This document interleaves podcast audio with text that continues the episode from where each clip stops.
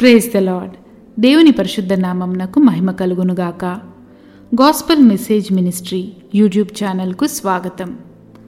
ఈ వారపు అంశము దేవుడంటే విసుగు కలిగిందా? శీర్షిక వినగానే బహుశా కొందరికి కోపం కలగవచ్చు. కానీ ఇది ముమ్మాటికి నిజము. చాలామంది విశ్వాసులు ప్రార్థించి ప్రార్థించి విసిగిపోయి దేవుడు తమను వదిలేశాడు లేదంటే దేవుడే లేడు. అని ఆలోచించటానికి ధైర్యం చేస్తారు. అటుపైన ఇది వరకు అసహ్యంగా చూసిన లోకరీతులను కూడా ఆస్వాదించటం మొదలు పెడతారు. ఒకనాడు దేవుడు చేసిన ఎన్నో మేలులను పూర్తిగా మర్చిపోతారు. ఒక తండ్రిలా తల్లిలా తమను కాపాడుతూ వారి అవసరాలను అద్భుత రీతిలో తీర్చిన ఆయన మహాత్యమును విస్మరిస్తారు. మరికొంతమంది ఒక పెద్ద ఇబ్బంది రాగానే ఏంటి? దేవుడు ఇలా చేశాడు? అసలు నన్నెందుకు ఇన్ని కష్టాలు పెడుతున్నాడు? పక్క వాళ్ళు బాగానే ఉన్నారు కదా.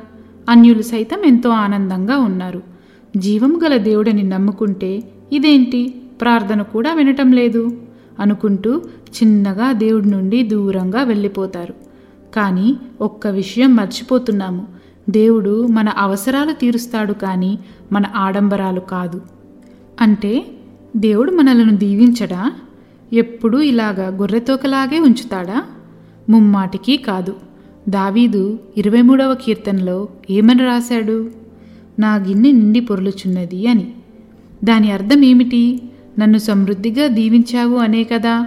సమృద్ధి అంటే లేమి లేకపోవటమే కానీ లెక్కలేనంత ఉండటం కాదు.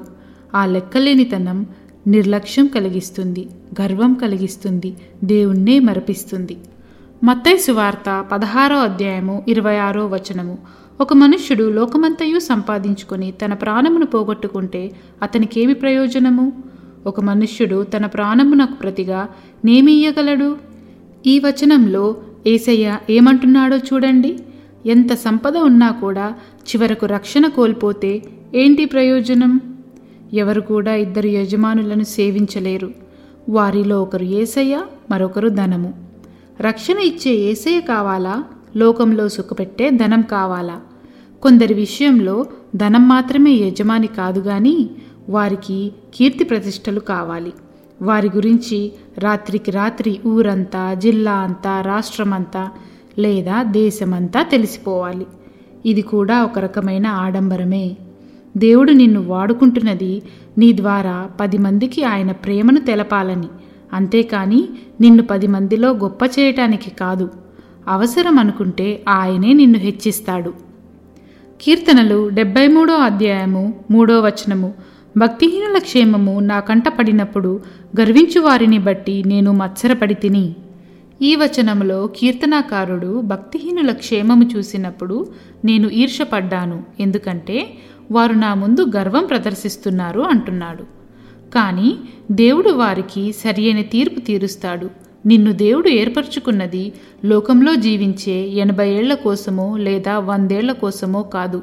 యుగ యుగములు ఆయనతో జీవించటానికి అని తెలుసుకోవాలి. అదే డెబ్బై మూడవ కీర్తనలో పద్దెనిమిది పంతొమ్మిది వచనములు చూసినట్లయితే నిశ్చయముగా నీవు వారిని కాలుజారు చోటనే ఉంచి ఉన్నావు వారు నశించినట్లు వారిని పడవేయుచున్నావు. క్షణమాత్రములోనే వారు పాడైపోవుదురు. మహాభయము చేత వారు కడముట్ట నశించుదురు. ఈ వచనముల ద్వారా అవగతమవుతున్నది ఏమిటి? దేవుణ్ణి ఎరుగని వారు ఇప్పుడు సుఖపడుతున్నట్టు కనపడవచ్చు కానీ చివరకు వారు నశించిపోతారు. ధనవంతుడు లాజరు ఉపమానంలో ఏసయ్య ఏమని చెప్పాడు? లూక పదహారో అధ్యాయము పంతొమ్మిది నుండి ముప్పై ఒకటవ వచనం వరకు దయచేసి చదవండి. నువ్వు అనుకున్న పని జరగటం లేదా?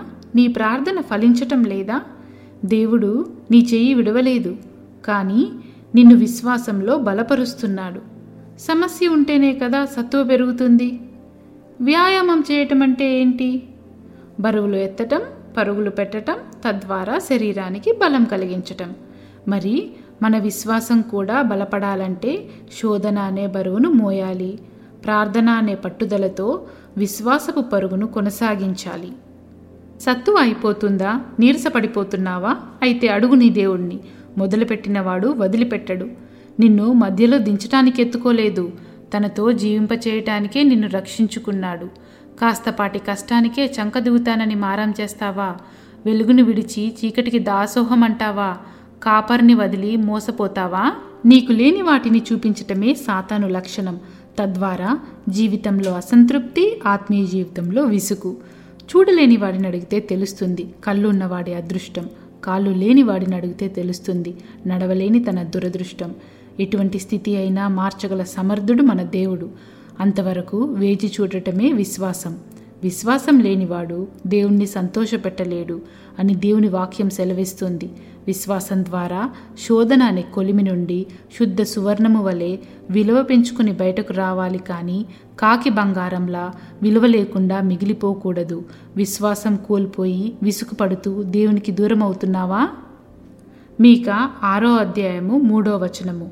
నా జనులారా నేను మీకేమి చేసి తిని మిమ్మునేలాగో ఆయాసపరిచి తిని అది నాతో చెప్పుడి. ఐగుప్తు దేశములో నుండి నేను మిమ్మను రప్పించి తిని దాసగృహములో నుండి మిమ్మను విమోచించి తిని మిమ్మను నడిపించుటకై మోషే అహరోను మిర్యాములను పంపించి తిని. ఈ వచనముల ద్వారా దేవుడు నిన్ను కూడా అడుగుతున్నాడు. ఆయన ఇదివరకు చేసిన మేలులకు సమాధానం ఉందా నీ దగ్గర? అసాధ్యమే అనుకున్న కార్యాలు నీ జీవితంలో జరిగించినప్పుడు సంతోషంతో కన్నీళ్ళు పెట్టి సాక్ష్యం పంచుకున్నావు. మరి ఇప్పుడేమైంది ఆ విశ్వాసం? దేవుడు నీతోనే మాట్లాడుతున్నాడు. ఆయన ప్రేమను చులకనగా చూడవద్దు. విశ్వాసం కోల్పోవద్దు. విసుగుపడవద్దు. మన విశ్వాసం సన్నగిల్లుతుంటే సాతాను మన మీద తన ఆధిపత్యం పెంచుకుంటూ ఉంటాడు. తద్వారా మనలను పూర్తిగా నాశనం చేస్తాడు. పాపమనే తన ప్రపంచంలో సుఖమనే మత్తులో మనలను బంధిస్తాడు. అప్పుడు దేవుని మాటలు చేదుగా అనిపిస్తాయి. చేతకాని వారు పాటించేవిగా గోచరిస్తాయి. మరి ఇటువంటి స్థితి ఎలా అధిగమించాలి? ఈ విసుగు చెందే తత్వం ఎలా ఏర్పడుతుంది? చెట్టు వేళ్ళు ఎంత లోతుగా ఉంటే చెట్టు అంత పచ్చగా ఉంటుంది. కానీ మొక్క వెళ్ళు లోతుగా ఉండవు. కనుక కాస్త ఎండ తగలగానే వాడిపోవటం మొదలు పెడుతుంది విశ్వాసి జీవితం కూడా అటువంటిదే. దేవునితో లోతైన సంబంధం కలిగి ఉండటం ద్వారా విశ్వాసం పెరుగుతుంది. తద్వారా ధైర్యం కలుగుతుంది. మరి దేవునితో లోతైన సంబంధం ఎలా ఏర్పడుతుంది? కీర్తనలు మొదటి అధ్యాయము మొదటి మూడు వచనములు.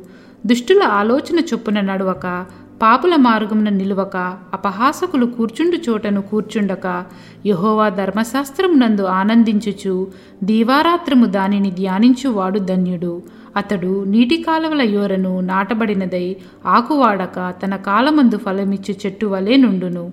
అతడు చేయునదంతయు సఫలమగును. ఈ వచనములలో ఏమి చెప్పబడింది? దుష్టుల ఆలోచన చొప్పున నడవక. ఎంతోమంది అలా చేయు ఇలా చేయు అని తమకు తోచిన సలహాలు ఇస్తుంటారు. తాము ఎలా బాగుపడింది? చిన్న చిన్న అబద్ధాల ద్వారా మోసాల ద్వారా డబ్బులు ఎలా సంపాదించింది చెబుతుంటారు. వాటిని పాటించక అపహాసకులు కూర్చుండు చోటను కూర్చుండక అంటే వారి పిచ్చి పరిహాసాలకు నవ్వకుండా చతురతకు అబ్బురపడకుండా దేవుని వాక్యమును నిత్యము ధ్యానిస్తూ అనగా పనులన్నీ మానేసి బైబిల్ చదవమని కాదు కానీ ఎక్కడ ఉన్నా దేవుని వాక్యంను జ్ఞాపకం చేసుకుంటూ కృతజ్ఞతాపూరితమైన సమయము దినమంతా గడుపుతూ ఉండేవారు. నీటి కాలువల వద్ద నాటిన చెట్టు వలె ఆకువాడక ఉంటారు. మరియు తగిన సమయంలో ఫలం పొందుకుంటారు. అంతేకాకుండా వారు చేసేదంతయు సఫలమవుతుంది. ఈ విధంగా దేవునితో లోతైన సంబంధం విశ్వాసంతో కూడిన ధైర్యం కలిగిస్తుంది. తద్వారా ఈ విసుగు స్థానంలో శాంతి సమాధానం నెమ్మది మన జీవితాల్లో చోటు చేసుకుంటాయి. దేవుని చిత్తమైతే వచ్చే వారం మరో వాక్య భాగంతో కలుసుకుందాం. అంతవరకు దేవుడు మనందరికీ తోడయుండునుగాక ఆమెన్.